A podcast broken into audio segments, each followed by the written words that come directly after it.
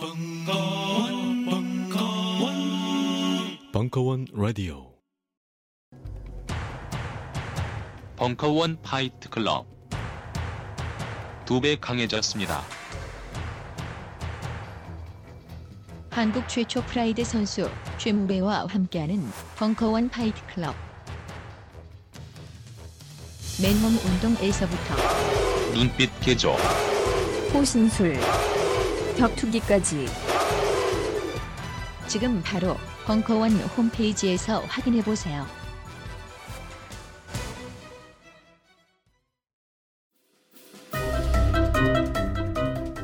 세상에 단 하나 오직 단 하나만의 최고의 컨텐츠를 꼽자고 하면 무엇이 있을까요? 모든 인간이 모일 수 있는 자리에서 쭈구리 쭈구리 쭈구리 쭈구리가 되지 않는 최고의 컨텐츠를 꼽자고 하면 무엇이 있을까요? 주인공이 될 수 있는 군계 일학의 컨텐츠. 그 모든 것이 존재하는 단 하나의 컨텐츠. 벙커원 멤버십. 다채롭고 무궁무진한 강의들을 마음껏 들을 수 있는 기회. 지금 당장 확인하세요. 특별 편성. 강헌의 오빠 사이드 1강 지구촌의 유일 종교 축구 일부 6월 12일 강연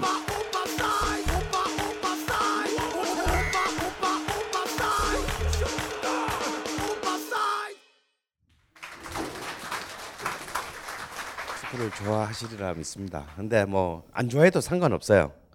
어차피 월, 월드컵은 열리는 것이고 음, 우리는 좀더 아, 즐겁게 월드컵을 음, 즐겨보자 이런 자리를 아마 만들게 된 것 같습니다. 저는 개인적으로 축구를 굉장히 좋아합니다. 아 여러분 절대 믿으시지 않으시, 않으시겠지만 저는 어릴 때 축구 선수였어요. 근데 요즘 사람들이 너무 이렇게 우리 사이가 너무 불신이 커. 어. 믿지를 않아. 어, 그래서 아 여러분 눈에 보이는 것이 전부 진실은 아니에요. 딱 표정들을 보니까 반 이상이 못 믿을 것 같은데 다음 주에는 제가 그걸 증명할 수 있는 증명 사진을 하나 갖고 오겠습니다. 아마 제 86년 이후로 가장 그 우리나라에서 월드컵 품이 제일 싸늘한 월드컵이 아, 지금 현재 오, 오, 올해 2014년 월드컵일 것 같아요. 뭐 아무래도 세월호 예그 아직 상처도 아물지 않았고 그렇다고 뭐 선거가 뭐 기분 좋게 끝난 것도 아니고 또 우리의 또 홍명보 감독 팀이 또 보여준 막 아, 이상한 그 개다리질 때문에 완전 마치 이렇게 그 같습니다. 사실 이제 축구를 예상한다는 것은 굉장히 어려운 일이지만 그래도 가장 직업적으로 승부를 예측하는 집단들은 역시 도박사들이죠. 도박사들이 본 그 한국 축구가 16강 그러니까 본선 토너먼트에 진출할 확률은 8대 1입니다. 어, 그러니까 1할 6푼 7리 거의 불가능하다는 얘기죠. 어, 저는 솔직히 말해 제 개인적인 예상으로는 음, 한국 대표팀이 1990년 월드컵 이후로 처음으로 예선에서 3패를 하지 않을까. 아, 그렇게 예상하고 있습니다. 아, 근데 뭐 상관없어요. 뭐 조국이 우리한테 해준 게 뭐 있다고. 어. 상관없어. 어. 우리는 축구를 즐기면 되고 월드컵을 즐기면 되는 겁니다. 저는 한국 팀의 16강 진출보다도 제발 내가 가장 사랑하는 스티븐 제라드가 마지막 월드컵이 될 이 월드컵에서 제발 좀 결승전에 한번 진출해 봤으면 어, 하는 기대가 사실은 더 큽니다. 음. 보니까 좀 젊으신 분도 있고 음, 나이 조금 지긋하신 분도 있는데 여러분들에게 제일 인상 깊은 월드컵이 있었다면 어떤 거였나요? 아무래도 2002년. 아, 네, 뭐 아, 이해합니다, 이해합니다. 제가 2002년 월드컵 때는 제가 진짜 제 인생의 마지막 전성기였어요. 그래서 제가 그때 제 돈을 내고 무려 11경기를 경기장에 가서 봤어요. 제 생에 언제 월드컵을 내 눈으로 직접 보겠냐며 그래서 아마 티켓값만 거의 한 600만 원을 쓴 것 같습니다. 왜냐하면 어, 월드컵 굉장히 존나 비싸요. 예선 리그도 38만 원인가 그랬고 이게 점점 올라갈수록 티켓이 가격이 올라가. 그래서 준결승전은 70 몇만 원이었어요. 그때 돈으로. 그래서 거의 그때 제가 거의 몇 달 동안을 갖다 잠수 탄 월드컵이 끝나고 난 뒤에 계속 잠수를 타는 수밖에 없는 또이 경기가 지방을 돌면서 하니까 이, 이 경기를 보고 다음 경기를 보러 다시 서울에 갈 수가 없잖아. 그러니까 어쩔 수 없이 오늘 울산에서 경기를 봤으면 그 다음에 광주에서 봐야 되는데 3일 뒤야. 그럼 뭐 그냥 에이 뭐 이 동네 놀면서 그냥 다니다 보니까 거의 한 달을 그냥 생으로 어 저- 저같이 하루 벌어 하루 먹고 사는 프리랜서들이 한 달을 그냥 생으로 날리고 돈만 왕창 쓰고 이래가지고 제가 그때 거의 이제 거의 금치산자의 수준으로 몇 달을 어 보낸 기억이 납니다. 근데 제가 그때 정말 인상 깊었던 게 축구 경기장보다는 축구 경기장 밖이었어요. 그래서 이제 뭐 어, 저야 뭐 경기장에서 봤으니까 잘 뭐 못 느낀다만 여러분들의 뭐 거리용은 뭐 좀 없이 사는 사람들은 다 이렇게 거리에 나가서 이제 뭐 시청함 뭐 이런 데서 이제 했- 했는데 그때 제가 들은 것 중에서 그리고 꼭 이렇게 예선 때는 가만히 있다 그런 데서 보다가 16강 가니까 그때서야 뭐 저는 이제 16강 이제 이탈리아전에 대전에 대전 유성 경기장에서 했는데 저는 이제 하루 전날 가서 이미 이제 그 목욕 제기하고 이제 그 기다리고 있는데 막 전화가 와요. 형 어디야? 어 나 지금 대전이지. 그게 간 줄 알았어. 혹시 거기서 안표라도 좀 구해줄 수 없어? 뭐 이제 이런 애들 있잖아요. 그럼 이제 제가 한 몇 명 이제 우리나라는 안 되는 게 없어. 아무리 표가 다 팔렸다 해도요. 그래서 그날 저녁 7시에 경기잖아. 그럼 한 12시쯤 경기장 앞에 나갑니다. 왜냐하면 나가면요. 다 할아버지, 아저씨, 아줌마들이 다 펴 있어요. 펴 있어요. 이제 이 안표 장사들이 있어요. 근데 그때 사면 안 돼. 그때 사면 한 시간이 지날 때마다 가격이 떨어져요. 어. 근데 계속 이 사람들을 주셔야 돼. 왜냐면 다 팔리고 나면 안 되잖아. 그러니까 가장 다 팔리다가 이제 그 요, 여기 넘기면은 내가 표를 못 구한다. 요 시점이 딱 됐을 때 물론 내 표는 이미 구해놨고 이제 새로 오는 애들 표를 최대한 싸게 구, 구해주기 위해서 맨 마지막 순간에 이제 경기 시작 한 40분쯤 되면요 가격이 거의 내가 산 가격보다 떨어집니다. 왜냐하면 이 안표장들은 그냥 못 팔면 이거는 그냥 휴지가 되는 거잖아. 지 혼자 들어가서 여덟 명걸못 보잖아요. 그러니까 이제 막 그- 그- 그래가지고 막40 몇만 원 이렇게 막 나오거든요. 그러면 그때 딱 사가지고 이제 근데 그때 이제 그 내려온 인간 중에 몇 명 내려온 게 이제 광야에서의 작곡자인 문대현이라는 후배도 있었고 동물원에 이제 유준일이라는 친구도 이제 축구 보- 보겠다며 내려온 거야 대전에. 근데 자기가 폴풀 가전을 그 강남 강남에 있는 거리 응원에서 봤는데 어, 이 시청 앞과 이 다르더라는 거야 강남은 일단 때깔이 달랐대. 그래 나온 언니들의 때깔이 다르고 그리고 태극기도 왠지 좋아 보이고 어, 근데 여기서 어떻게 강남과 강북이 이렇게 똑같은 태극기인데 이렇게 차이가 나냐? 어? 뭐 그래서 날씬한 언니들 태극기를 막 들고 나는데 아그이 얘기는 제가 8강전 스페인전 보러 갔을 때 들은 얘기군요. 광주에서 16강전을 얘는 이제 그 강남에 거기서 봤는데 이탈리아가 올때왜 우리 시작하자마자 페널티킥을 넣었잖아요. 그래 안, 안, 안정환이 실축을 하지. 페널티킥을 딱 넣는데 그러니까 막 그 강남 뭐 어디 삼성동 그 뭐 코엑스 앞에 있는 사람들 애들이 막 와 막 그런 난리가 난 거야. 얘도 이제 막 그러고 있는데 옆에 정말 그 날아갈 듯한 태극기를 두르고 있던 언니가 막 그러더니 자기 옆에 같이 온 남자 친구 이제 오빠한테 막 그러더니 근데 오빠 페널티킥이 뭐야? 그러더라는 거지. 그래서 막 좋아하면서도 야 이거 이건 정말 도대체 무슨 풍경일까? 근데 왜 우리나라 사람들은 왜 이렇게 무모할까? 그러면서도 이렇게 그렇지만 그 젊은 여자분이 자신의 몸매를 가시하기 위해서 맨몸에 태극기만을 두르고 나오지는 않았을 것이다. 약간의 애구심과 그리고 모두가 다 나간다니까 또 나- 그냥 같이 그냥 낑겨 나가고 싶은 어떤 그런 부하내동의 정신과 이런 여러 가지가 복합적인 요소가 작용돼서 나오긴 했을 텐데 그 와중에도 페널티킥이 뭔지를 꼭 물어봐야 되는 굉장히 참 미묘한 그 열기로 뒤, 뒤덮였던 그 월드컵이었어요. 그래서 제가 2006년에는 제가 이제 사경을 헤매고 있었기 때문에 TV로 축구를 볼 수밖에 없었고 2010년은 너무 멀었어. 남아공이어서 뭐 치안도 불안하다 그러고 왜냐면 제 친구가 그 전에 남아공을 갔다 왔는데 죽다 살아나왔대. 그래서 나 갈 생각 하지 마. 그래서 못 갔고 이번 2014년은 꼭 갈라 그랬는데 이번엔 돈이 없어서 못 갔어요. 근데 자 우리에게는 그 참 이 월드컵이 2년마다 안 하고 1년마다 안 하고 4년마다 한다는 게 너무나 참 절묘한 것 같아요.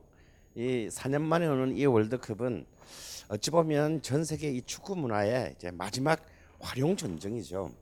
그리고 이것을 만약에 흔히 축구를 지구 어, 유일한 지구 종교다. 지구촌의 유일 종교다라는 표현을 막 요즘 뭐 언론에서도 많이 쓰죠. 왜냐하면 사실 가만히 생각해 보면요, 어떤 문화적 그게 종교가 됐건 예술이 됐건 여가 활동이 됐건 뭐가 됐건 뭐 학문이 되었건 이 지구촌의 모든 다른 민, 상이한 인종, 민족, 대륙 다른 그 문화를 공유한 공유한 사람들이 동일한 컨텐츠를 예 거의 동일한 열광을 보내는 컨텐츠는 딱 하나밖에 없어요. 예, 축구다 이거야.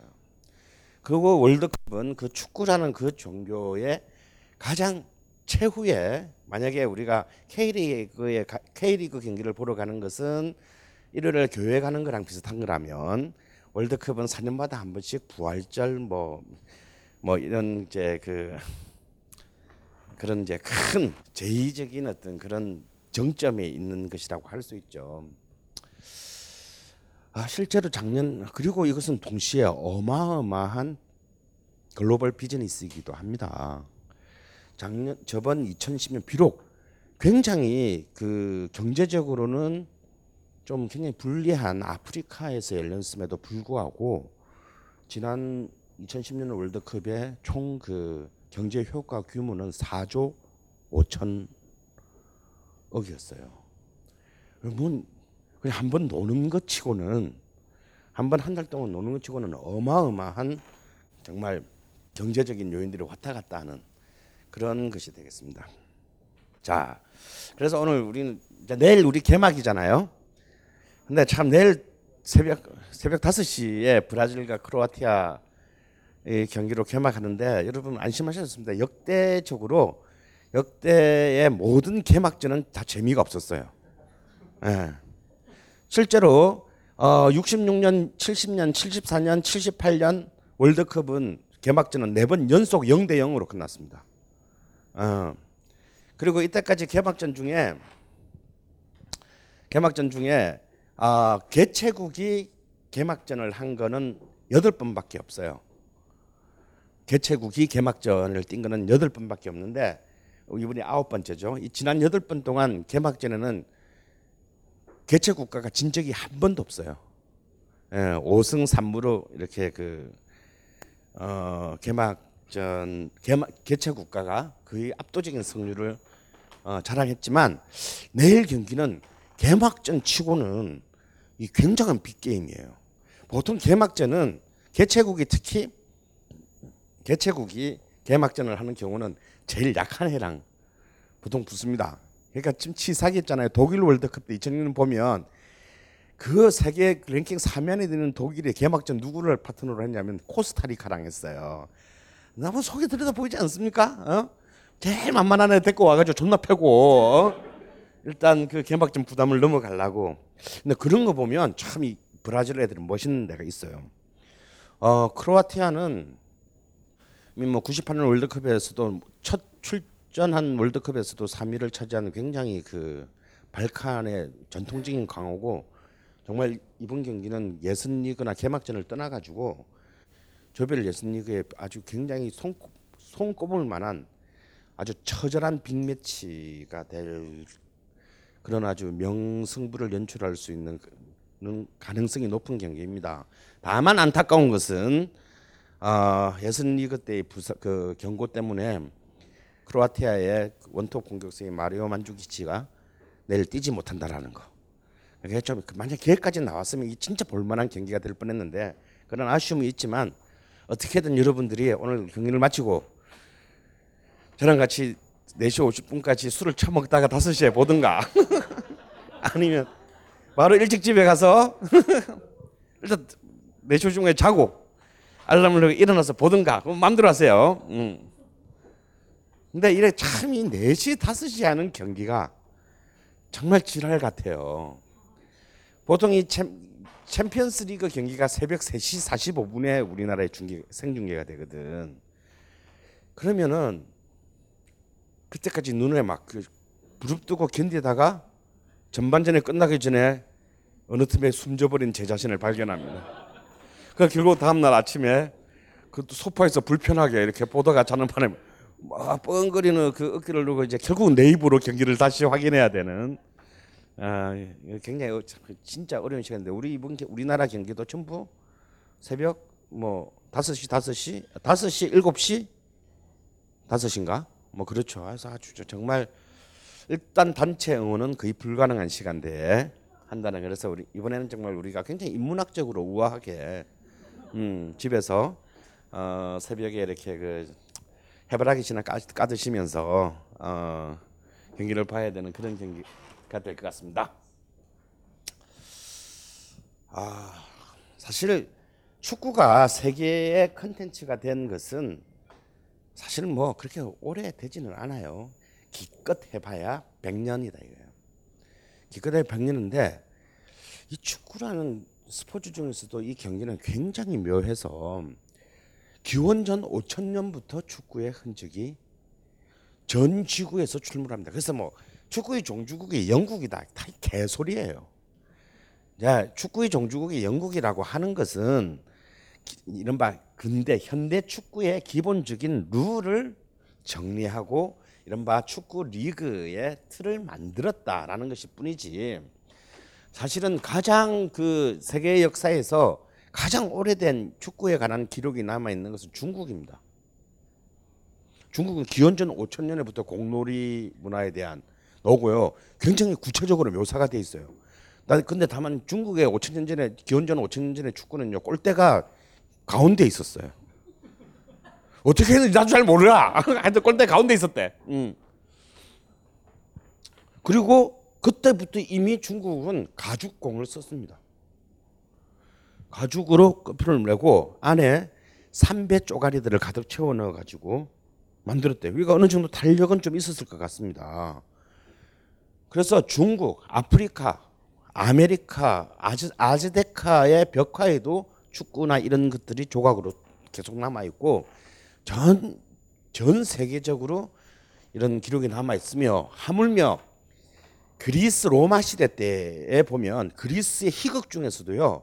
히- 그리스의 고전 희극 비극 중에도 축구에 대한 묘사가 나옵니다. 그리고 로마 시대 때 시저, 네로 이런 황제들이 다 축구 강들이었고 실제 네로는 축구 선수였어요. 근데 한 골도 넣지 못한 축구 선수였답니다.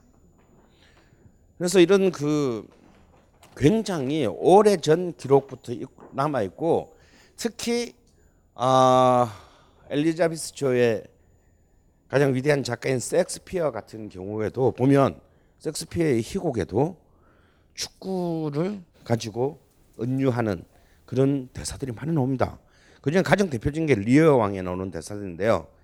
그, 그 리어 왕 중에 이제 켄트 공작의 대사 중에 이런 천박한 축구 선수 같은 같은 놈 같으니라고 뭐 이런 이제 대사가 나옵니다. 이- 여기서 딱 알 수 있듯이 여기서 축구란 뭔가 기적의 관점에서 봤을 때 굉장히 험불한 쓰레기 같은 양아치 어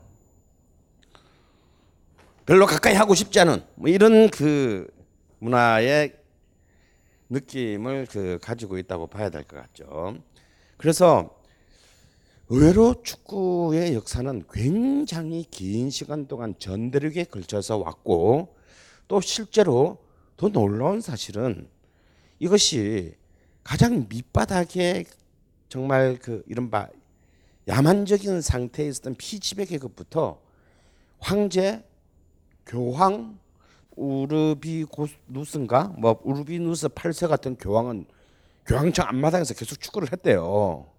어, 막 해서 막, 막 자기들 막 그 축의금끼리 막 돈 내기 하고 막 그랬을 거야. 어. 그뭐이 그 교황들이 직접 이렇게 그 자기들이 막 축구를 자기 그 교황청 앞마당에서 한 기록들도 수없이 그 중세 역사에서 나오는 걸로 봐서 축구는 전 계층의 어떤 이런 문화로 남았다는 굉장히 독특한 특징이 있습니다. 보통 우리가 보면 아마 남자분들은 잘 알 거예요. 그리고 물론 이제 여기에서는 이제 최소한 이제 72년 이전 출생자들만이 이해할 수 있습니다. 야구 똑같은 들판에서 하더라도 야구를 한다 그러면 72 이전 출생자들에게는 어떤 의미로 다가오느냐면요. 좀 살았구나. 좀 있는 집 애들이 야구를 할 수 있었어요. 예. 왜냐하면 야구를 하려면 돈이 많이 들어. 일단 글러브가 있어야 돼. 그리고 자기는 없더라도 뭔가 하여튼 자기 주변에 누군가 배트는 있어야 되고 뭐 필요하다면 뭐 캐쳐 마스크나 이런 뭐 이런 적지 않은 돈이 들어가는 연구를 필요로 합니다. 그리고 대다수의 실내 경기들 배구라든지 뭐 핸드볼이라든지 뭐 이런 것들은 사실 그 농구라든지 이런 그 구기들이 만들어지게 되는 그 역사를 거슬러가 보면 전부 사실은 어, 엘리트 계급, 지배 계급들이 어떤 계몽이나 교육의 일환으로 그 프로그램을 만들어냈다는 걸 알 수 있어요. 축구는 바로 그런 최상위의 엘리트 계급과 맨 밑바닥에 가장 천민들 모두가 수천 년 전부터 공유한 희한한 역사를 가진 운동 종목이라는 거. 이제 여기서부터 얘기를 이제 시작을 해보도록 하겠습니다. 아, 저에게서 아, 저에게서 축구는요. 막장 드라마의 그 시너시스 같죠. 제 인생에서의 축구를 저는 저렇게 요약하고 싶습니다. 73년에 제가 이제 국민학교 6학, 6학 년이었는데 그때 이제 제가 이제 부산에 좀 좀 있어 보이는 국민학교 출, 출신이거든요. 근데 우리 축구팀이 그때 일, 그 전국 국민학교 축구 대회가 1년에 딱 한 번 있어요. 그래서 이제 각 시도별로 막 해가지고 그 우승팀 각 시도별 우승팀이 모여서 전국 대회를 합니다. 가을에 그 하는데 저희들이 그때 전국 대회가 인천에서 열리는데 제가 그때 처음으로 인천이라는 데를 가봤어요. 갔는데 그때 저희가 전국 대회에서 공동 우승이지만 우승을 합니다. 그래가지고 이제 막 와 제일 어린 나이에 이제 뭐야 정말 승리한다는 게 뭔가 뭐 이런 처음으로 이렇게 막 이런 우승컵에다가 막 사이다 씨를 부어가지고 그때는 샴페인이라는 걸 몰랐기 때문에 막 사이다를 칠성 사이다를 존나 부어가지고 그 경기 끝나는 밤에 그 인천 뭐 어디 저 재물포 경기장 옆에 있는 여관방에서 막 그 국민학 6학년 요만한 애들이 막 그 컵으로 이렇게 돌아가면서 마시고 막 그런 그 그런 기억이 나요. 그래서 이제 그때 저도 이제 막 그 뭐지 중학교에 이제 축구하는 중학교로 이제 그 스카우트제를 받았는데 대부분이 다 이제 축구를 하러 갔고 저는 저하고 몇 명은 뭐 별로 공도 별로 내가 생각도 그렇게 잘 그렇게 뛰어나게 잘 차는 것 같지도 않고 왠지 중학교까지 가서 축구하면 인생이 망가질 것 같다라는 굉장히 현명한 판단으로 저는 그냥 뺑뺑이해서 중학교 가서 이제 축구하고는 인연을 이제 저는 끊었습니다 그때. 그런데 그때 정말 그 제 팀에 굉장히 공 잘 차는 애들이 많았거든요. 뭐 중국 때도 우승했으니까. 정말 그 중에서 국가대표가 된 선수는 당연히 한 명도 없고 한 명도 없고 그러니까 우리가 막 기레기니 뭐어 박주영 존나 쉽고 그러는데 그러면 안 돼요. 그 한 명 밑으로 최소 5천 명이 깔려 있습니다. 걔들은요 5천 명을 학살하고 올라선 애들이야 자기 당대에. 어? 야 씨발 내가 차도 그만큼 차겠다 이런 말 하면 절대 안 됩니다. 근데 그때 이제 제 같이 공을 찼던 동기 친구 중에서 제일 잘 된 애가 청소년 대표까지는 간 애가 한 명 있어. 청소년 대표까지는. 근데 그걸로 걔는 끝이었고 우리 팀의 최고의 스트라이커였는데 걔 키가 좀 작았어요. 근데 걔는 그래도 끝까지 축구를 해가지고 나중에 당시 실업팀인 포항제철에서 꽤 오래 선수 생활을 하고 끝, 끝났습니다. 그래서 정말 그 참 축구 선수로 살아간다는 거는 굉장히 사실 어려운 일이라는 걸 저는 왜냐면 이제 뭐 고등학교 가고 대학교 가고 대학교 마치고 나서 사회생활하고 하면서 그때 애들이 지금 뭐 하고 있을까를 생각하게 되잖아요. 그럼 이제 소식도 들려고 가끔 보기도 하고 이렇게 하면 아 정말 나 그때 공을 더 안 찬다고 생각했던 게 얼마나 현명했던지 이제 이런 생각. 그리고 정말 여러분 그왜그 뭐지 MBC 사는 그저 오디션 프로그램이 뭐지? 아 위대한 탄생에 왜 저, 저번 저번 해 우승자가 구 뭐죠? 구자명 그런 그런 애가 저 청소년 대표까지 승승장구하다가 그냥 치명적인 부상을 입어가지고 그냥 더 이상 선수로서의 생활을 하지 못하게 되는 그런 애들도 너무 부지기수예요. 근데 그 해에 그 해에 우리나라가 이제 74년 독일 월드 서독 월드컵 예선이 있었는데요. 정말 지금 생각하면 진짜 격세지감입니다. 우리나라가 동남아시아 수준에서 놀 때예요. 막 여러분 박스컵이라고 기억나세요? 이거 아시는 분은 다 최소한 46세 이상입니다. 박, 대- 박 대통령 배 쟁탈 동남아시아 국가대항 축구대회라고 있었어요. 그때 되면요 꼭 동대문 운동장에 개막전 때 박 대통령이 박정희 대통령이 나와서 시축을 했어요. 근데 제가 72년 대인가에 그 박정희 대통령이 시축을 하는데 진짜 쪽팔렸어. 박정희가 축구를 좋아하는 건 진짜 사실이에요. 축구를 너무 좋아해서 국가대표 사슬 대표팀까지 만든 사람이야. 그게 뭐냐면 양지라는 팀이에요. 우리나라에서 제일 잘하는 선수들을 뽑아서 사슬 사실상 사슬 국가대표를 만들고 딴 팀보다 월급을 세 배씩 줬어요. 그러니까 가령 내가 국가대표 선수에 어차피 뽑힐 놈인데 내가 만약에 국민은행 소속인데 내가 월급을 30만 원 받고 있으면 너 일로 와. 그, 그리고 그때는 뭐 이 팀으로 와줄래? 이런 게 아니고 그냥 와 이 새끼야.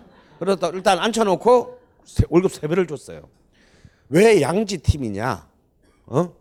그러니까 일종의 사슬 국가대표 팀이죠.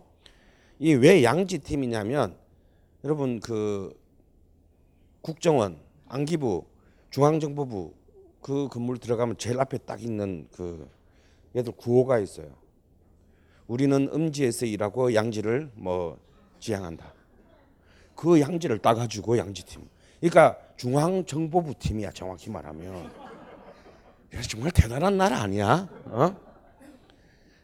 근데 왜 우리의 박정희 선수가 박정희 선수가 양지팀을 그 만들어서 했었냐? 그때 북한에 대한 열등감 때문이었다. 어.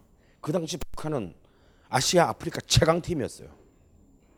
아시아 아프리카 최강 팀이었고 그 북한이 이제 그렇게 강한 팀이 될 수 있었던 것이 김일성의 이제 사슬 국가대표팀 4.25 축구단이라고 있어요. 그러니까 아예 얘들은 그냥 365일을 그러니까 국가대표라는 거는 본래 자기가 딴 일을 하다가 딴 다른 팀에 있다가 국제대회에 있으면 소집되는 거잖아. 근데 아예 그런 거 보면 참 그 우리의 김일성 선수가 굉장히 이 참 굉장히 이 내가 볼 때는 크리에이티브했던 것 같아. 어, 어차피 우리는 뭐 저기 후변 뒤져 있고 이러니까 우리가 이런 뜨- 저 세계 축구가 떨어진 격차를 따라잡으려면 아예 상설 국가대표를 상설화하자.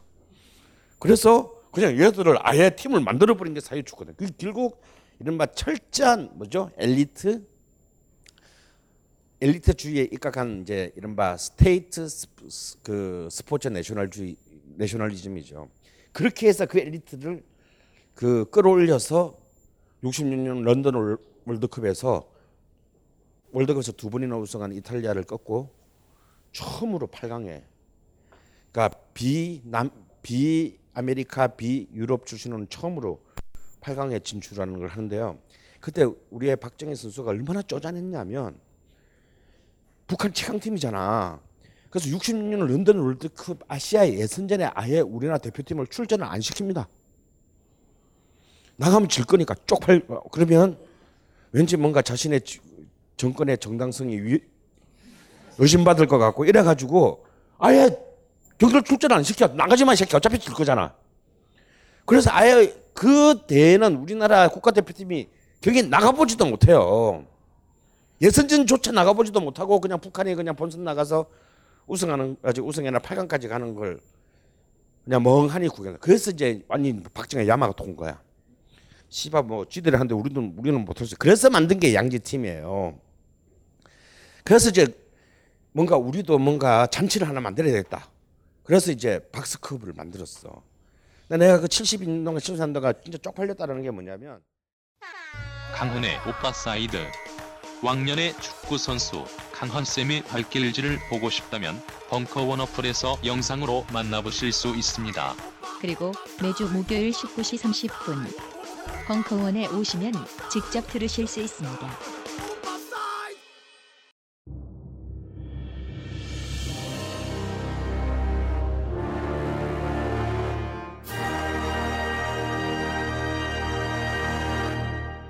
당신을 위한 강연이 있습니다. 발버둥 쳐봐도 우리의 인생은 B급. 세상의 다수도 B급. B급을 위한 B급. 총 8가지 최고의 선별자들이 추수리고 추수림 벙커원 특별기획 B급 B급 철학. 영화, 만화, 드라마, 게임에 빠진 이들에게 바치는 잠언. 심지어 골라 듣는 재미까지 골라 골라 아무거나 골라 못 고르면 내가 골라 아무거나 골라 벙커원 홈페이지에서 확인해 보세요. 스마트폰에 바이블, 벙커원 어플이 대폭 업그레이드 되었습니다. 강좌 및 강의별 결제 기능 탑재. 멤버십 회원이 아니라도 벙커원 동영상들을 골라볼 수 있는 혁신. 바로 확인해 보세요. 내가 그 70인동과 73도가 진짜 쪽팔렸다는 게 뭐냐면 이제 시- 대통령이 이제 시축을 하러 나왔단 말이야. 박정희도 축구를 했대. 뭐 육사 다닐 때. 시축을 하러 나왔는데 양복 입고 나와가지고 이제 센터스크에 공을 놓고 뻥 찼는데 진짜 그 골대까지 날아가서 공이. 그게 무슨 천박한 짓이야. 어, 지가 선수야? 양복 입고 나와가지고 그냥 막 아름답고 우아하게 그냥 탁 차고 그냥 박수 막 하고 들어가야 되는데 막 있는 힘을 다해서 막 막 뛰어와가지고 뻥 찼는데 거의 골대까지 날아갔어요. 그까지는 봐줄만 했어. 근데 갑자기 야, 아, 물론 이제 이 화- 화면은 소리가 안 나오지 경기장을 찍고 있으니까 막 이래. 그때 옆에 빈스가 존나 뛰어가더니 공을 다시 갖고 와. 공을 다시 갖고 와가지고 다시 딱 먹는 거야. 어, 그거지 한 번 더 차야 되겠다. 나 시축 두 번 하는 대통령은 처음 봤어. 나 근데 내 어린 그때 국민학 6학년이었는데 어린 마음에도 아 우리 대통령 너무 쪽팔린다. 너무 모양 빠진다 이거. 그래가지고 그 중계 생중계를 하고 있는 그 국제대회 개막전에 시축을 두 번 하시더라고. 근데 그때에 이제 그 북한의 저주 이후로 우리가 70년 멕시코 월드컵 예선은 예선은 호주에 막혀서 탈락을 합니다. 근데 그때도요, 하, 진짜 가슴 아픈 또 드라마가 있어요. 69년에 이제 호주하고 마지막 대결도 아니고 마지막 전 여기를 이겨서 마지막 결승전에 나가는 일종 준결승 같은 건데요. 우리가 어웨이 경기를 비겼어. 그래서 홈 경기에서 우리가 한 골만 이기면 우리가 올라가는 거야. 그런데 1대1이 1대1인데 후반전 몇 분을 남기고 우리가 페널티킥을 얻었어요. 네, 근데 아직도 그 선수 이름이 기억나. 임국찬이라는 선수가 페널티킥을 딱 하는데 찼는데 실축을 해. 그래가지고 못 나가요. 그래서 임국찬 선수는 그때 거의 전국적 안티가 생겨. 지금 만약에 지금 같은 이 SNS 환경이면 그분은 제가 볼 때 어, 온전하게 살기 면 그래가지고 그분이 너무 스트레스 받아서 축구를 그만두고 이민 갑니다. 예, 한국 최초의 이제 이 그 광팬들에 의한 희생자가 그때 발생해요. 그래서 못 가. 그 다음에 73년 이제 74년 월드컵의 예선전이 아시아 예선전이 이제 이제 6학년 때 이제 있었는데 그때는 우리나라의 월드컵 진출을 늘 가로막는 팀은 누구였냐면 여러분도 아시다시피 이제 막강 그때는 이스라엘이 지금 유럽 쪽에 편성돼 있는데 아시아였어요. 호주 아니면 이스라엘. 그러니까 우리랑은 완전히 인종적으로 다른 이늘 우리 앞을 막았어. 그래서 이제 그 당시 우리 조 이 예선 또 아시아 예선전에 또 예선 리그에 우리가 이스라엘하고 같은 조가 된 거야. 정말 지랄 같지. 15-A 조에 우리가 이제 이스라엘로 됐는데 마지막 이스라엘하고 결승전 이겨야 이제 결승전에 나가 이제 티켓 그때 아시아에 한 장이었어요. 그 한 장을 놓고 나가는데 그때 기적이 일어납니다. 그때 당시 19살짜리 경신고 3학년 소년 차범근이 차범근이 전 차범근이 연장전에서 결승골을 넣어요. 이제 그야말로 차붐의 신화 스타 탄생. 역시 이런 결정 그토록 우리가 막 스트레스를 존나 받았던 이스라엘을 상대로 그때 그때 소년 한국일보라는 게 있었어요. 이 소년 한국 지금도 있나? 이 소년 한국일보에 그 굉장히 유명한 축구 만화가 연재됐는데 늘 그, 근데 그 축구 만화가 정말 내가 볼 때 아주 리얼 리얼리즘에 입각한 축구 축구 만화였어. 그런데 보통 축구 만 애들 상대로 보는 만화면 당연히 한국 연재는 우승해야 되잖아. 근데 그 축구 만화는 결승전에서 PK로 이스라엘한테 지는 걸로 끝나. 그제 어린 마음에도 아, 이 작가는 굉장히 의식이 있다. 어. 우리가 현실에서 늘 지는 걸 갖다가 이건 뭐 우리도 안 믿을 거 아니야. 근데 나 아직도 그 6학년 때 본 소년 한국일보의 마지막 해 마지막 그림이 생각나는데 그때 마지막 그 실축을 한 선수가 이제 그라운드에 꼬꾸라지고 경기장에 막 비가 내리는데 그게 독백이 나와요. 어. 오만한 다비드의 별이요. 뭐 이러면서. 그런데 그 이스라엘을 만화에서까지 우리가 졌던 그 이스라엘을 19살짜리 소년 장사가 출연해서 이제 끝고 드디어 최종 예선 최종 결승전에 나간 거예요. 근데 예선 최종 결승전이 호주랑 이제 하게 된 거야. 호주랑 하게 됐는데 내가 제가 태어나서 아마 가장 격렬하게 절망한 그 시점 시점이 아마 그때가 아니었을까 싶어요. 1차전을 호주에서 먼저 했는데 정말 선전에서 0대 0으로 비겼어. 그리고 2차전을 이제 서울의 그 운동장에서 했는데 그 장면이 첫, 첫 순간부터 마지막까지가 다 기억나. 그때 해설을 누가 했냐면 나중에 이제 국가대표팀 감독이 되는 김정남 감독이 해설을 했어요. 그 완전히 압도적으로 우리가 그 전력의 열세라고 했는데 전반 한 15분 좀 지나자마자 호주 수비수가 골키퍼한테 백패스를 하다가 약간 백패스가 잘못돼. 그때 우리나라의 스트라이커는 190cm짜리 최초의 장신 공격 이른바 포스트 플레이가 처음으로 이제 도입한 김재한이라는 당시 주택은행 소속 선수였어요. 190면 진짜 그때는 거인이야 왜냐하면 그때 우리나라의 레프트 윙이 정규풍이라는 공격수 있는데 키가 173이었거든. 딱 지금 내 키지. 173인데 그때 신문에 뭐라고 이렇게 이 사람의 프로필이 났냐면 한국을 대표하는 장신 공격수 이렇게 나왔어요. 173인데 그런 시절에 190cm짜리 선수라는데 그러니까 지금의 김신 그러니까 진화되지 않은 김신욱이라고 생각하면 돼요. 근데 정말 이 사람은 발로 하는 축구는 능 아니고 그냥 오로지 머리로만 이제 뭐 무조건 이제 이제 우리 최강희가 김, 김 최강희 감독이 김신욱을 앞에 놓고 그냥 뻥 축구 했던 것이 그 당시의 패턴이었어. 그냥 무조건 그냥 뻥 하고 차면 김재현이 직접 헤딩 머리로 헤딩슛을 하거나 아니면 떨어뜨려 줘가지고 푸는 건데 그 백패스를 하는 옆에 우연히 김재한이 있었던 거야. 그래서 그 김재한이 그 공을 가로채 가지고 그냥 텅 빈 올 때에 넣었어요. 근데 그 전날 호주 감독이 인터뷰를 하면서 한국의 주경구에서인 김재한에 대해서 어떻게 생각하냐라고 물었을 때 그 호주 감독이 그랬거든.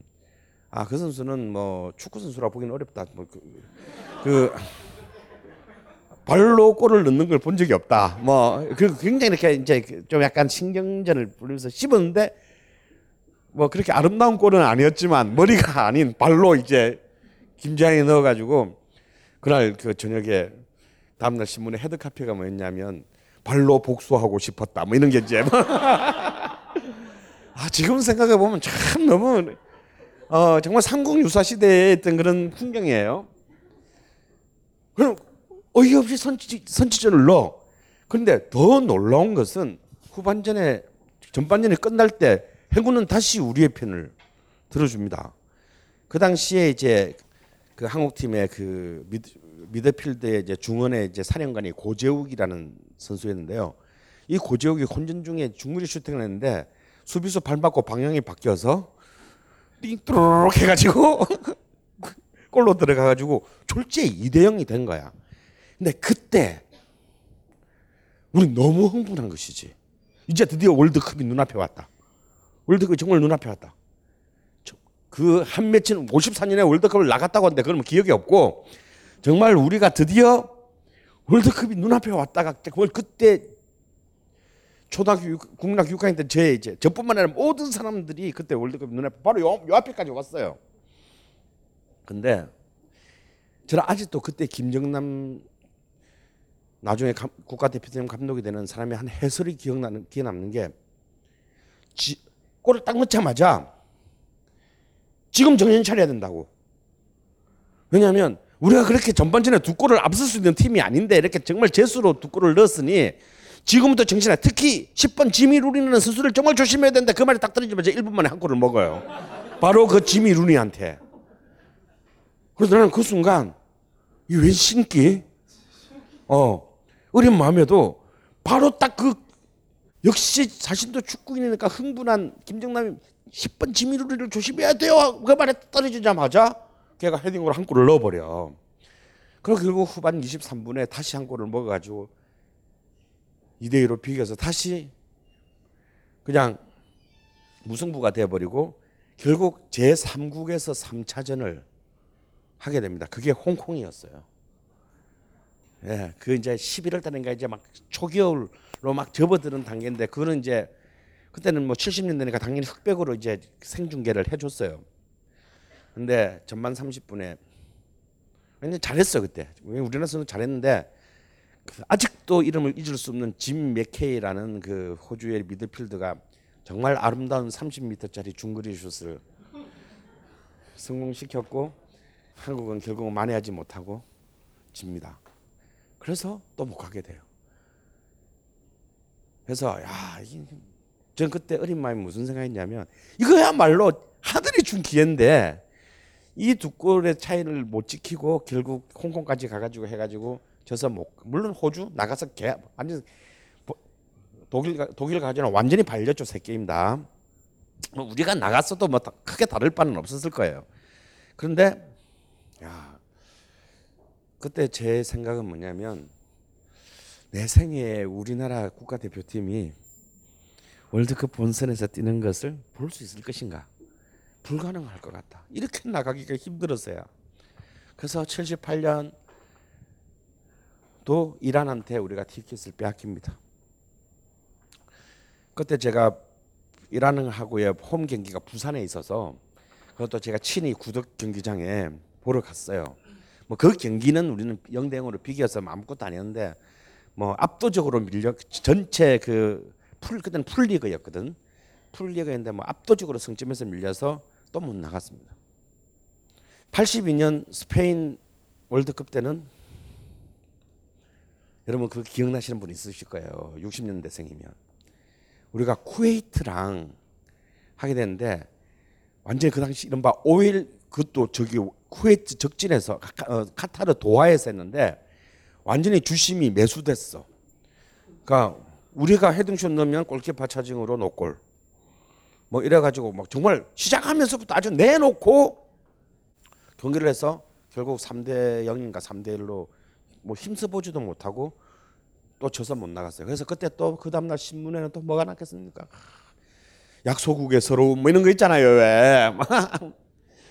어 오염된 그라운드 뭐 이러면서 이제 뭐막 이러면서. 그건 뭐야? 우리는 또 못 나갔는데. 네 진짜 그때 코미디 하나 얘기하면요. 그래서 쿠웨이트가 이제 스페인 월드컵 본선에 나갔어. 스페인의 국왕이지 아 쿠웨이트의 국왕이 예선리그 이제 다 관전을 한 거야. 근데 이제 프랑스하고 예선리그를 하는데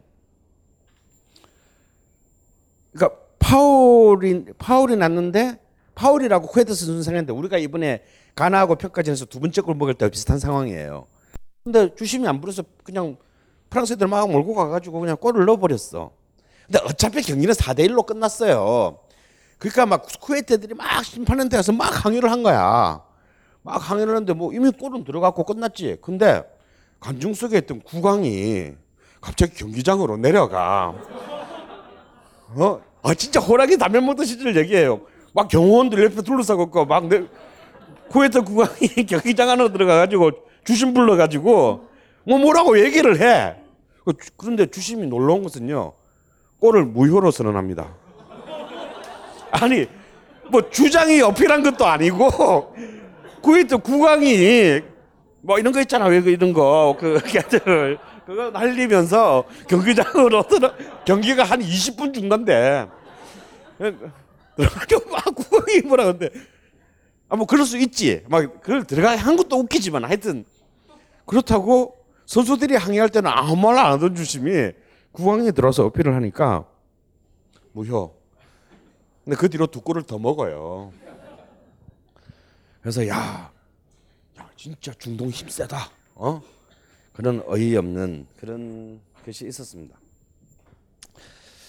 사실 우리나라는 지금 86년 이후로 지금 86, 90, 94, 98, 2002, 2006, 2010, 2014 지금 무려 8번을 여덟 번을 연속해서 월드컵에 나가는. 그래서 월드컵에 만 나가는 것을 마치 뭐 어디 옆집에 뭐 어? 열쇠 맞게 놨다가 다시 찾아오는 것처럼 어 너무 쉽게 생각하는 경향이 있는데 정말 제 저희의 젊은 시절만 하더라도 이런 정말 눈물 없이는 못 보는 드라마가 무려 근 20년 가까이 이어졌다는 사실을 알아야 합니다. 그리고 제 인생에서 만약에 축구에서 정말 잊을 수 없는 장면 두 번째는요. 첫 번째가 그짐 맥케이의 중거리 슛이 우리나라의 오른쪽 골포스트 상단에 딱 사각에 그 꽂히는 순간이 첫 번째가 내 영원히 잊을 수 없는 장면이라면 두 번째 잊을 수 없는 장면은 2002년 한국에서 벌어진 월드컵 때의 3, 4위전. 그거 아세요? 그날 월드컵 역사상 가장 위대한 기록이 세워졌다는 거. 예. 11초 만에 우리가 골을 먹어서 월드컵 역사상 아직까지 깨어지지 않은 최단시간 실점의 기록을 만든 날입니다. 저 그때 이제 뭐양 아 중결승전을 상암에서 보고 너무 힘이 빠져가지고 아, 퍼져 있다가 그래도 마지막을 장식하자는 마음으로 대구를 갔어요. 근데 대구는 예선리 그 때 한 번 갔었어요. 왜냐하면 한국하고 미국전이 그때 대구에 있었기 때문에 그때 갔다가 유일하게 이제 같은 경기장을 두 번 간 게 대구 경기장인데 대구 경기장 딱 갔어요. 그냥 그냥 저는 이제 뭐 좀 좋은 자리에 앉았어요. 본부석 쪽에. 그럼 딱 정면이 뭐냐면 붉은 악마 자리잖아요. 본부석 정면이. 올해 이제 그 텔레비 중계를 하면 카메라가 다 이제 본부석 쪽에 있으니까 반대편을 잡죠. 그래서 저는 뭐 3, 4회 전이니까 뭐 이겨도 되고 뭐 저도 되고 뭐 사실 뭐 그렇게 긴장이 들어 뭐 사실 이제 중결승 때는요 제가 선수도 아닌데 상암 경기장에 들어갈 때부터 다리가 후들후들 떨렸어요. 정말로 다리 후들 떨리고 막 경기가 시작되는데 혈압이 막 올라가는 게 느껴져. 어 그래서 그때는 그때 저 마음속에 그런 생각했어요. 어, 이 지금 이러다 이기면 어떡하지? 어. 그런 생각이 들- 들었거든요. 그래서 그냥 그때 생각을 했습니다. 야, 내가 이런데 저기 선수들은 어떨까? 기성용의 왼손으로 격리했다고 욕하면 안 돼. 정말 걔들은 제정신이 아닌 거야 정말. 그러니까 내가 볼 때 막 뽕하고 헤로인하고 막, 막 이런 상태야 걔들은.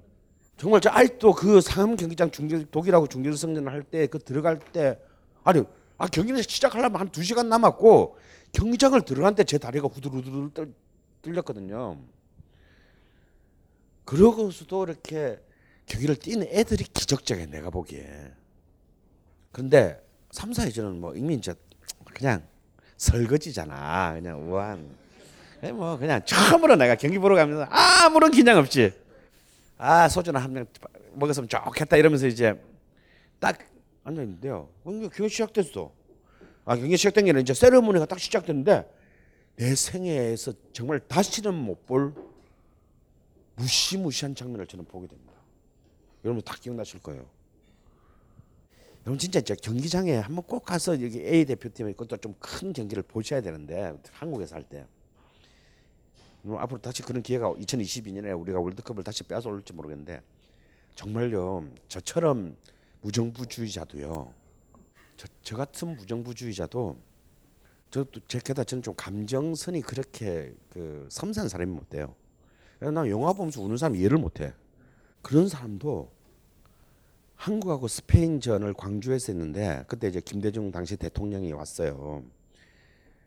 근데 그때 붉은 악마가 이제 물론 한국 경기 다 그랬지만 그때가 특히 감동적이었어. 왜냐면 1층부터 끝까지 어마어마한 규모의 태극기를 그 이제 이래서 이제 동해물과 벽두산에 노는데 내 눈 정면 앞에서 이 100m가 넘는 이 트랙을 가득 채우는 태극기가 쫙 펼치면서 올라가요. 순간 울컥하면서 정말 나 내가 날 믿을 수 없게 눈에서 눈물이 진짜 확 흐릅니다. 그건 정말 에이 뭐 그래 가지고 뭐 정말 안 당해본 사람은 몰라. 그러니까 그런 그 화면으로 보는 것과는 또 다른 무신표장이 있거든요. 근데 그래놓고 아 끝나고 나면 아 내가 왜 그런 걸로 울컥하지 아 씨발 재수 없는 이 어? 이러면서 나오는데 3, 4위전 때는 달랐어요. 뭐 이제 하도 많이 봐가지고 이제는 한국 태극 올라가는 별로 감동도 안 돼. 음, 올라가네. 음. 근데 그 뒤에 아니지. 먼저 터키 국가가 딱 나오는데요.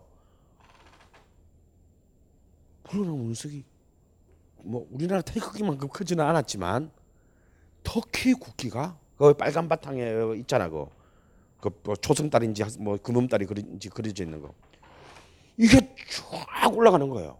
그때 그 대구 경기장에서는요 일제히 뭔가 뭘 그 취재하는 기자 외국인 뭐 특히 관광 특히 그 저기 뭐야 응단을 말할 것도 없고 나머지 한국 관계까지 전부 다어 하나는 탄성이 순간적으로 나왔어요. 어 이거는 축구에서 볼 수 없었던 누군가는 이기고 누군가는 져야 되는 굉장히 그 어찌 보면 잔인, 잔인한 결과를 90분 뒤에 맞이해야 되는 그 경기장에서 역대의 어떤 축구사도 그 정오로 가득 찬 축구사에서 단 한 번 어떤 나라도 어떤 사람들도 보여주지 못한 정말 가장 위대한 장면을 붉은 악마가 보여준 거예요. 어, 저 그 순간 진짜 너무 띵 했습니다. 어, 이걸 누가 생각한 거지? 뭐 흔히 뭐 한국과 터키는 형제의 나라다 뭐 이렇게 얘기를 터키 사람들 그렇게 얘기를 우리 중에 누가 그렇게 생각하는 사람 있습니까? 어? 터키가 터키가 뭐 이런 이런 말도 안 통하는데 무슨 뭐 터키가 뭐 형제 나라 생각하세요? 그런데요, 야, 진짜 불가능한 무슨 생각으로 그걸 했는지 모르겠어. 무슨 생각으로?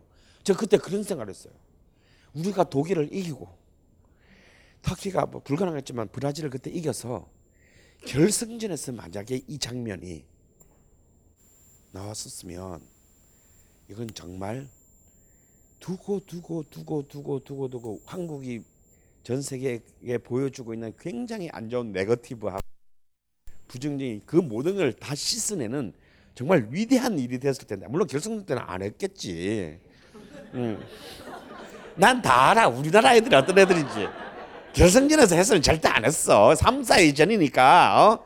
그냥 선생님 쓰듯이 한 거라고 생각해요 근데 그렇다더라도 그런 생각을 했다는 것 자체가 이건 정말 놀라운 발상이었어요. 그래가지고 그때 기억나십니까? 경기 끝나고 나는데 터키 선수들이 한국 선수하고 막 전부 같이 막 어, 어깨 동무하고 막, 막 빙빙 돌고 막 사진 같이 찍고 뭐 각자 응원단에 가서 다 인사하고 이쪽 한 정말 역대 어떤 경기에도 볼 수 없었던 3, 4회전을 창조해냈어요. 그로부터 세 달 뒤에 제가 터키를 가게 됩니다.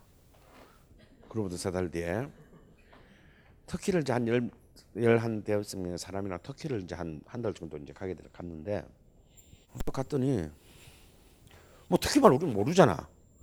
근데 꼬레라는 말만 딱 나오면 모든 게 다 폈어요. 공항 보지도 않아. 꼬레? 응. 저기 막 줄쫙서 있는데 뭐 유럽 애들 줄서 있는데 아, 빨리 나가.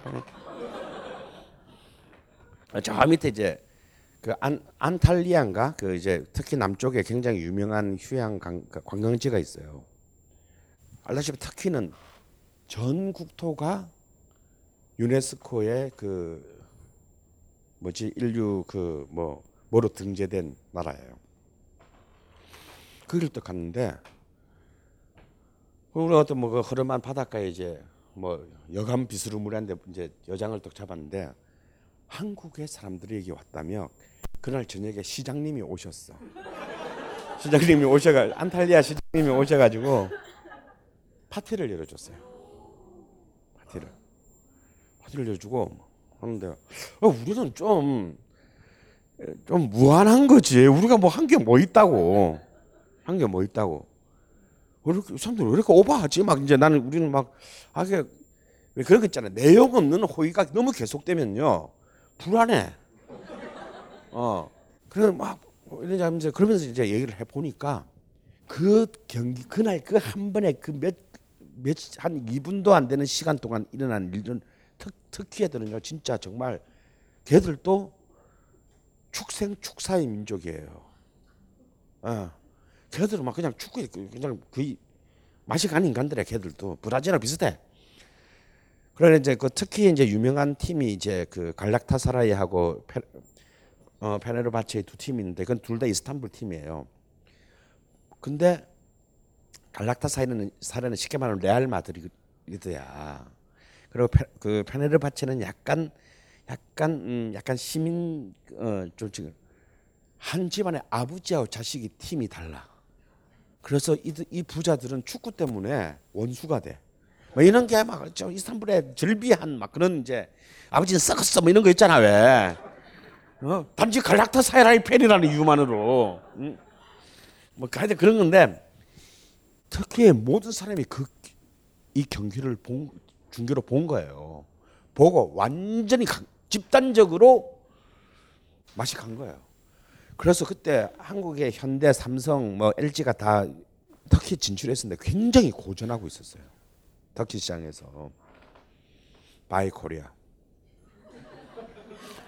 우리 형제의 나라를 사, 사주자. 그래 그때 이 터키에서 한국에 진출한 기업들이 순간적으로 올랐습니다. 그리고 정말 걔들은 정말 한국에서 왔다 그러면요 진짜 형제로 생각해요. 물론 자기들이 형이야. 어, 이 제 자기들이 형이고, 아, 그러니까 이제 진짜 형제라고 생각해. 왜냐하면 우리가 터키 우스가면 터키는 500년 오스만 투르크 제국의 구예요. 100년 전까지만 해도 500년 제국의 그라고 이렇게 뭐 지금 좀 약간 좀 조금 이렇게 좀좀 잘 못 나가고 있지만 어 걔들의 그 가오는 장 상상을 초월합니다. 진짜 아 멀리 나가서 고생하는 동생 왔나 뭐 이렇게 딱, 이, 딱 이런 분위기야. 이거 본래 걔들이 그렇게 생각하고 있는데 그 한 번에 터키 국가의 국기에 딱 되면서 얘들은 거기에 이제 감동의 코드가 저, 탑재되면서 제가 볼 때 정말 그, 그 순간만큼은 그 순간은 우리가 한 터키, 한국 터키 간의 어떤 그동안 수십 년간의 수많은 외교 행위를 다 합친 것보다도 더 엄청난 결과를 낳았다라는 거예요. 어, 그 진짜 그 믿을 그건 정말 그 터키 가서 그걸 느껴보지 않으면 몰라. 그 공항에 줄 막 서 있는데 꼬래 이럴 때 우리는 아이 뭐 아이 죄송합니다 뭐 이러면서 이제 그냥 어, 가만 끌고 그냥 우리는 아무도 뭐 여권도 안 보여주고 그냥 나가. 어. 아 그래서 사람들이 다 국회의원이 되려고 그러는구나. 어, 음. 정말 그런 생각을 국회의원이 되지 않더라도 느끼게 해주는 어, 그런 걸 한번 안 당해본 사람은 몰라요. 이런 이런 희귀묘묘한 음, 것이 이제 제 개인의 아, 이번 브라질 월드컵으로 딱 월드컵은 딱 스무 번째가 됐어요. 하지만 제 인생에서의 제 인생에 제가 언젠가 어, 조모 일보에도 그런 글을 썼는데 월드컵 때 제 인생의 월드컵은 1970년 멕시코 월드컵입니다. 이 경기는 처음으로 그 위성으로 전 세계에 중계된 월드컵이고요. 그리고 당시 MBC에서 비록 녹화지만 이 월드컵을 처음으로 다전 경기를 중계를 해줬습니다.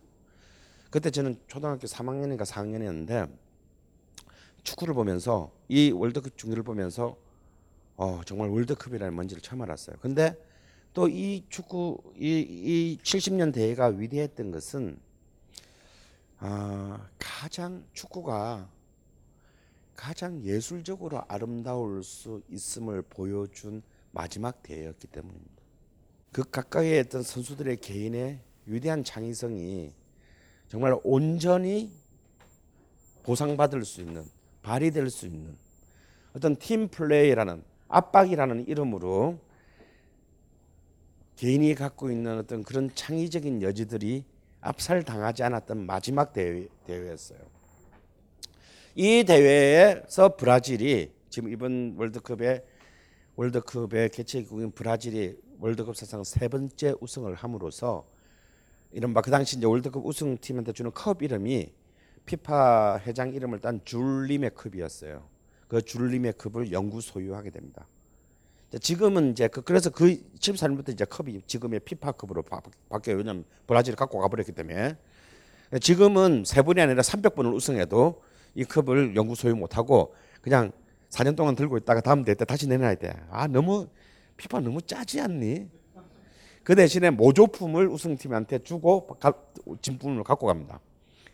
그래서 이제 그 줄리메 컵을 영원히 그 브라질이 소유하게 된 마지막 월드컵이자 줄림의 컵으로 상징되는 마지막 월드컵이자 그리고 예선리그 본선 토너먼트가 정착된 이래 처음으로 예선리그부터 결승전까지 한 경기도 비, 비기거나 지지 않고 전 경기를 승리하고 우승한 첫 번째 대회였어요. 어. 실제로 지금까지 19번의 월드컵 중에서 예선리그부터 결승전까지 무승부 없이 승부차기성 없이 전 경기를 이기고 우승한 적은 딱 두 번밖에 없습니다. 바로 첫 번째가 70년 브라질이 우승할 때고 두 번째가 2002년 한일 월드컵에서 브라질이 우승할 때. 이 딱 두 번 다 브라질이죠. 다 브라질 팀만이 모든 경기를 이기고 우승한 대회인데 바로 그 첫 번째 전성으로 우승한 대회예요. 그리고 이 대회는 또한 이제 축구 황제 펠레의 또 월드컵 국가대표팀 은퇴 경기이기도 했어요.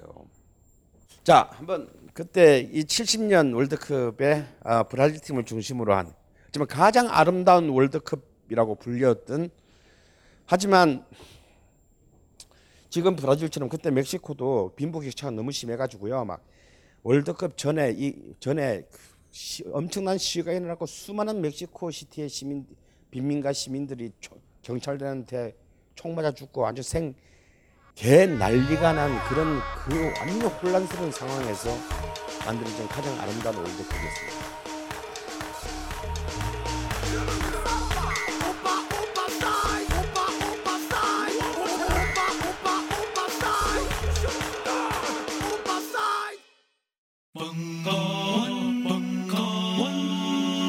벙커원 라디오